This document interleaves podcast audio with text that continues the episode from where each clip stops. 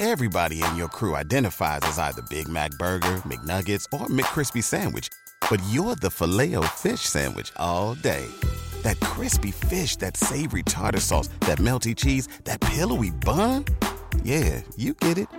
Every time. And if you love the Filet-O-Fish, right now you can catch two of the classics you love for just $6. Limited time only. Price and participation may vary. Cannot be combined with any other offer. Single item at regular price. Ba da ba ba ba. Every day, hundreds of thousands of people in the U.S. have to make decisions about their health. Treating diseases, managing pain, it can be scary and it can be life changing. But what happens if you're offered a supposed miracle cure and you end up worse off than before? In Wondery's Dr. Death, you heard about 33 patients in Texas who went in for surgery and had their lives forever changed by an incompetent doctor. Host and reporter Laura Beil broke that story open, and now she is reporting on another important story stem cell therapy and a bad batch that gave a group of patients disastrous results.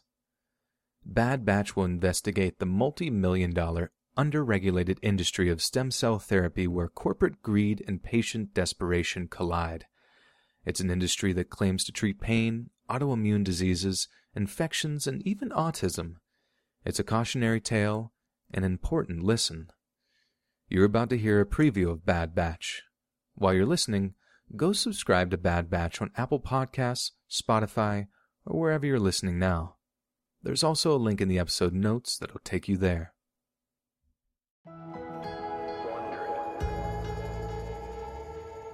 In the fall of 2015, John Kosolcharoen's mother called him with some worrying news. Well, you know, my mom my mom calls me with the you know, she texts me with these things like, you know, this is what happened to me today. I'm not feeling well. And so she sent me pictures of her hand and she said, oh, you know, I burnt today I burnt my hand and it's really bad. His mom, Lois, said she'd been helping his stepdad weld a gate on their farm in Wisconsin and she was holding that gate and he dropped a glove. The glove fell into a pile of leaves. And to not start the leaves on fire, he wanted to hold the torch up and away from the ground as he leaned over to pick up the glove. The tip of the blue flame had grazed the top of Lois's hand. A torch is 2700 degrees, so it doesn't take but just a flash in, in proximity and it's going to burn it almost to the bone. She'd washed and bandaged the wound herself at the time, she didn't sound overly concerned, and at first, John wasn't worried either. He grew up on the farm and he knows that injuries are just a part of life in the country. But over the next few days, Lois started texting her son the photos. I mean, I still have the entire series of pictures. It's, it's crazy. And the pictures literally went from it looked like wrinkled skin to the skin got blisters to the skin came off. Uh, until you know it was really looking like the first three, four, five layers of skin had come off. If you've ever suffered a severe burn on your hand or anywhere else, it's painful. A constant searing pain that won't go away. Finally, his mom went to see a burn specialist. And the burn doctor at Madison was saying, You're probably going to lose his hand because, as bad as it is, there is no way you're going to be able to keep infection out of there. Then John had an idea. A few years earlier, John had tried a new kind of treatment to help heal a knee injury, and it had worked great for him.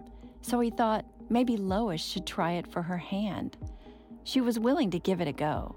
You get so desperate, you'll do anything at any cost to try to live. John flew his mother to California. He brought her to a clinic where she was hooked up to an IV and given stem cells. And just like that, her hand started to get better.